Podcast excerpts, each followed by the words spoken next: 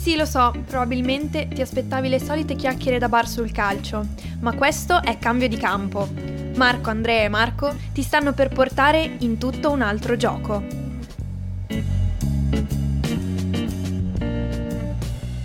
Ma quanto sono carico per questa nuova puntata. Bellissimo. Ma sto impazzendo, ragazzi. Sì, ma adesso stai calmo, eh. Perché oggi parliamo di... Del sopracciglio più famoso d'Italia. Non so se lo conoscete, eh, perché è poco famoso, ha vinto poco nella sua carriera. Forse è meglio che io vi faccia una piccola introduzione, proprio per allinearci un po' tutti su quello che E lui su cosa ha fatto? Vada, vada, la prego. sua breve vita calcistica e Poco vittoriosa. Allora, non so se lo sapete ragazzi, ma Ancelotti, sedetevi, devo dire una cosa importante, ha fatto anche il giocatore di pallone. Ma faceva la forca. Faceva anche lui. No, faceva anche la forca, dici. non lo so perché me l'ha, me l'ha insegnata lui la forca. Proprio... Eh, qua tutti i fancy miti che abbiamo costruito in 10 episodi e la forca e il fatto che per fare il buon allenatore non devi essere giocatore, caduti tutti. Comunque ragazzi, adesso eh, il signor Marco, qua presente, da 10 puntate a questa parte, abbiamo capito che se non fa una battuta brutta episodio non è contento. Infatti lo teniamo, voi non potete vederlo purtroppo, ma noi lo lasciamo sempre vicino alla porta, ok? Almeno possiamo cacciarlo quando... Me ne vado. Ok, grazie, grazie. Ok, allora, parliamo del signor Carlo Ancelotti ragazzi oggi. Inizia nel Reggiolo, la squadra del suo paese in eh, Emilia-Romagna. Famosissima Reggiolo. l'altro. Reggiolo, passando poi al Parma a 16 anni. Da qui girerà tantissime squadre, altre due, quindi la Roma e il Milan. Col Milan vincerà anche poco, solo due Champions League Da da giocatore. giocatore. E poi per tutte le altre devi aspettare ancora un po'. Sì, perché eh, passiamo, tagliamo la parte da giocatore, passiamo a quello che ha fatto di importante, quello che ci piace a noi, che è quello che ha fatto da allenatore. Partendo intanto con una parentesi con Sacchi, da secondo al Mondiale del 94 e partendo facendo gavetta poi da primo allenatore alla Reggiana in Serie B. Arriva quindi in Serie A al Parma e poi girerà a Juventus, Milan, Chelsea, Paris Saint Germain, Real Madrid dove Tutte squadrette comunque, Sì. no? Infatti dopo è andato anche al Bayern Monaco e poi al Napoli nel 2018. Ma perché vogliamo parlare di Carlo Ancelotti? no? Perché Ancelotti è un allenatore atipico. Ancelotti è, è riuscito nel corso della sua carriera a farsi amare da tu- tutti. Non c'è un giocatore che, a quanto si sa poi magari come to- ogni allenatore ha i suoi haters, diciamo, è riuscito però a farsi amare da tutti. Abbiamo sentito citazioni bellissime di Cristiano Ronaldo, di Zlatan Ibrahimovic, diciamo giocatori che hanno poco peso. Un certo carisma. poco peso all'interno dello spogliatoio. Ecco, ma io vorrei capire, ma come si fa? Come, come può una persona, perché comunque parliamo di persone prima che di allenatori, avere così tanta stima dai propri giocatori? Tenendo conto che si parla non tanto di squadre di calcio, ma di vere e proprie organizzazioni. Perché comunque si sa, si parla spesso, si dice che le squadre di calcio sono aziende, ed è la verità, e quindi tra persone sono vere e proprie organizzazioni. Rispondetemi voi, aiutatemi. Eh, questa è una bellissima domanda perché non è assolutamente facile risponderti. Eh, non è sicuramente, secondo me, per le vittorie che ha fatto, perché prima che vinci ti devi far amare in qualche modo. E, in realtà lo amano anche da dove non hanno vinto. Lo ama anche mio nonno, tra l'altro, che lo conosce. eh. e che, cioè, per, per farvi capire, lui è riuscito a costruire un'immagine di sé anche all'esterno, no? In realtà. Quindi c'è un qualcosa di più che va oltre alla vittoria o a come si è comportato in campo è rispettato da tutti, anche dagli arbitri. Pensate che ha preso la prima munizione questa domenica, ma forse nella sua vita. Non so se è mai stato allontanato da una partita. Magari qualche, qualche ascoltatore ben lucido ci dirà di sì. Però sicuramente ha dato tanto, non solo in termini tecnico-tattici, ma in termini umani a questo calcio. E quindi però poi andiamo anche a vedere tutta la parte più gestionale, più eh, tecnica, dove il tecnico non è sulla parte di calcio, ma è sulla parte, come dite voi, di gestione delle risorse, no? Perché se ho, iniziato, se ho iniziato a vivere il mondo calcistico in modo più approfondito con voi, il mondo aziendale lo vivo da un po' più di tempo, no? E quindi vedo anche il modo con cui questa persona si approccia alle problematiche di un team e alla gestione delle risorse, gestione di risorse e anche di conflitti interpersonali, perché se tutti lo amano non è perché è bravo e fa fare a tutti quello che vogliono, non è proprio così, anzi, forse è il contrario, forse è perché riesce a mettere chiarezza e riesce proprio a creare un ecosistema che sia positivo e, e- e che spinge verso un cambiamento, anche verso un obiettivo. Vuol dire che sei qualcosa di più che un allenatore. Sei un leader. Sei un- Io definirei leader. lo Sì, c'è, c'è anche da dire che tu mi confermerai, Marco, che il mondo aziendale ultimamente sta molto cambiando verso questa posizione di leadership. E in realtà anche Ancelotti è cambiato molto negli anni. Perché, perché mi viene in mente un episodio di qualche anno fa, quando ha vinto la Champions col Milan, che un inviato a bordo campo dice che Ancelotti stava dando delle indicazioni ai suoi giocatori dicendo il terzo, il terzo, il terzo. E spiegavano che quello era il terzo passaggio dello schema, chiamiamolo così, preimpostato in una in determinata giocata, no? Ora, Ancelotti è totalmente cambiato sotto questo aspetto qui, è diventato più leader anche su quello che riguarda una questione un po' più tecnico-tattica. Negli anni è passato meno dall'essere schematico più a lavorare su quei principi di gioco che più volte abbiamo nominato, ma che in realtà, vedendolo da un punto di vista aziendale, è come dire lavoriamo sugli obiettivi, poi tu sei creativo e diventi forte per quanto mi puoi dare e quanto puoi dare alla squadra, piuttosto che schematizzarti in certi concetti che io ti do. Beh, forse la forza di Ancelotti sta anche questa, no? Il fatto che lui ha avuto una carriera lunghissima. Cioè, la carriera nel mondo del calcio, siamo partiti con... Com'era quella squadra lì? Il Reggiolo. Il Reggiolo, La Reggiana. Reggiolo. E e siamo arrivati fino adesso al Napoli, no? Quindi cos'è? Sono 30 anni che lavora nel mondo del calcio, 40 più o meno? Più di 20. Sì. Ecco, qualcosa del genere.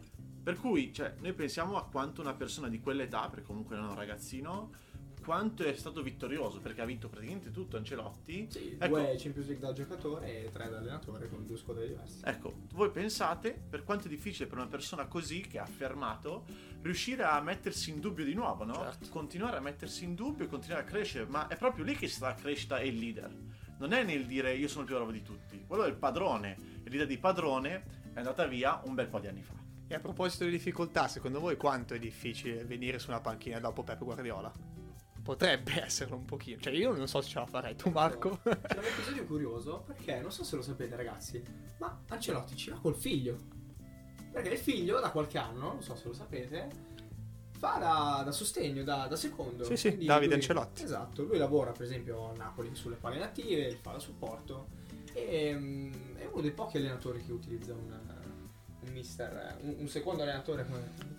Usa il figlio come secondo Tra l'altro salutiamo perché ci segue sempre Sì, sì, sì, Ciao Davide. Ciao, la nostra età.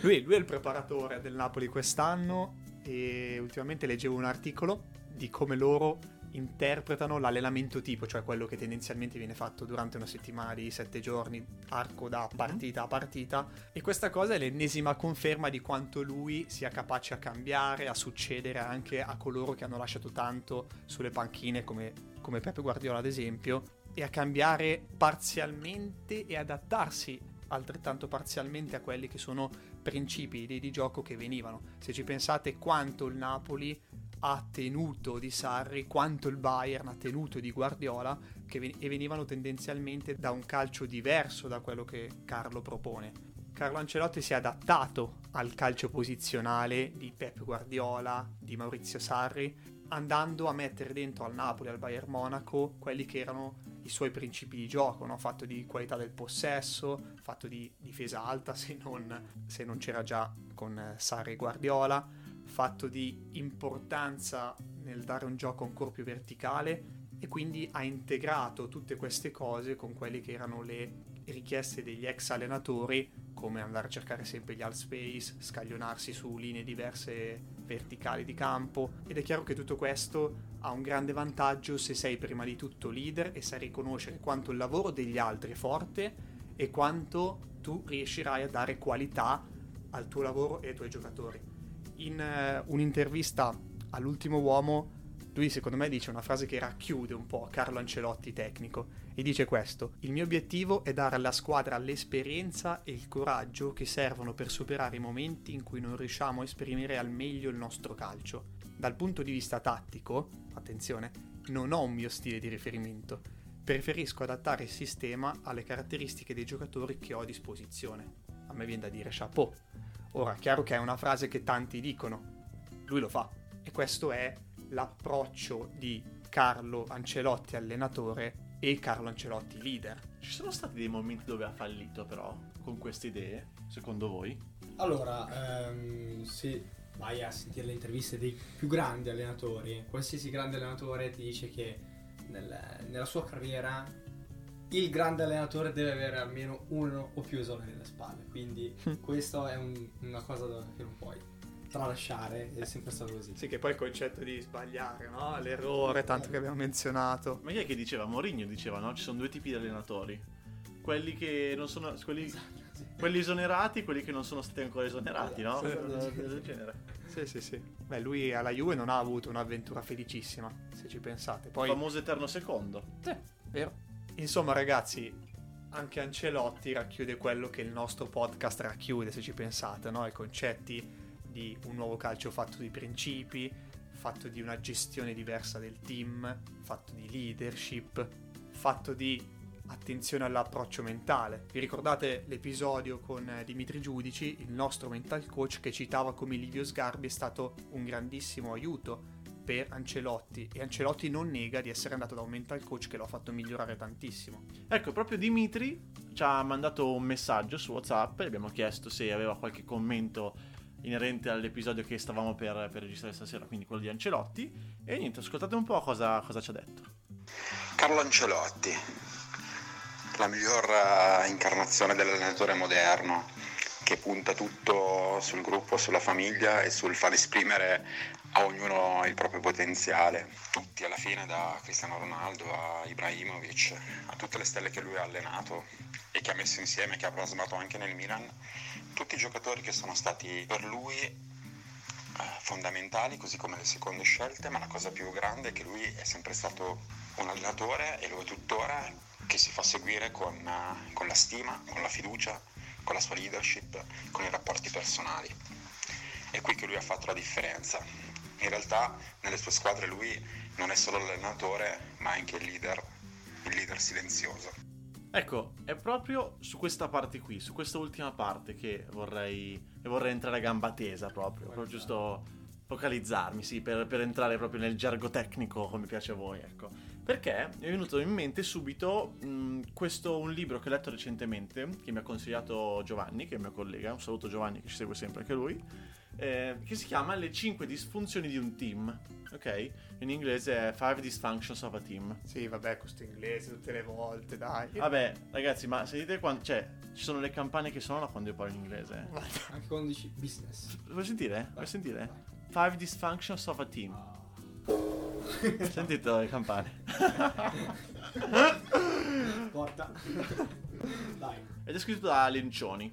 Ti parlo un attimo di questo libro perché magari te che ci stai ascoltando potresti prenderlo come dei consigli, no? come dei, ehm, degli argomenti da portare magari sia nella tua squadra, sia nel tuo contesto organizzativo aziendale, ma anche se è un caso sei un mister ai tuoi giocatori e le tue giocatrici, per esempio, no? Sì, diciamo che sono consigli per un percorso che può aiutarti sia nella vita lavorativa che calcistica sportiva. Ecco, come dicevo, questo libro è scritto da Lencioni e spiega un po' eh, le dinamiche di un team e quali sono queste disfunzioni, lui ne elenca 5 nel suo modello, che il team deve intraprendere per arrivare a quello che è un team perfetto, che parte dalla fiducia e arriva fino a eh, responsabilità verso un obiettivo. Adesso io eviterei di tediarvi troppo perché potrebbe uscirne un episodio completo. Infatti, probabilmente magari ne faremo uno completo e faremo anche un PDF che riassume un po' tutte queste nozioni.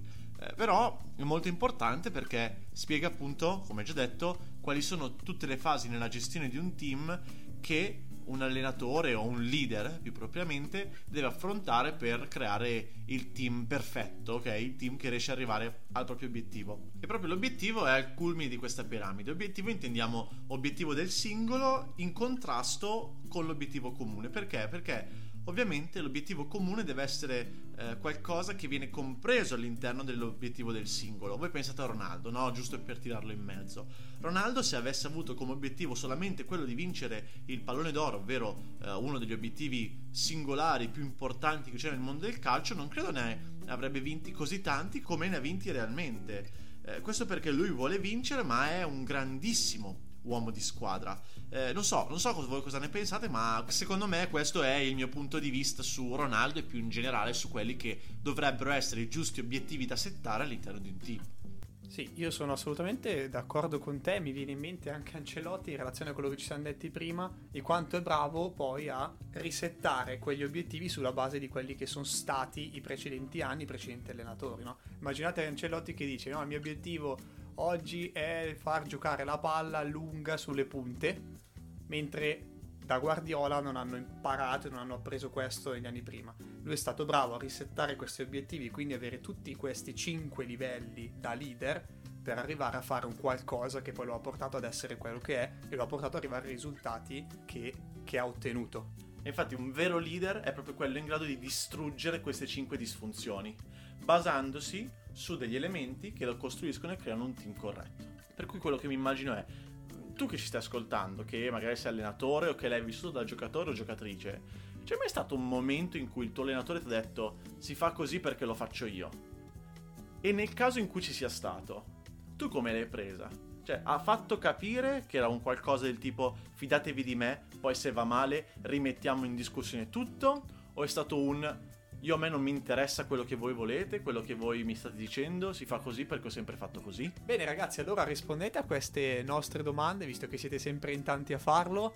Potete farlo su Instagram, potete farlo su Facebook, ci potete scrivere anche sui canali di YouTube e proprio su YouTube ci potete ascoltare insieme ad Apple Podcast e Spotify. Scriveteci in tanti e mi raccomando non riempiteci di mail perché lo state facendo ultimamente.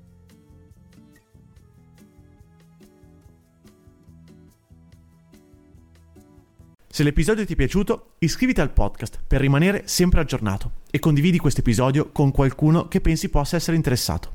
Noi ci sentiamo al prossimo episodio.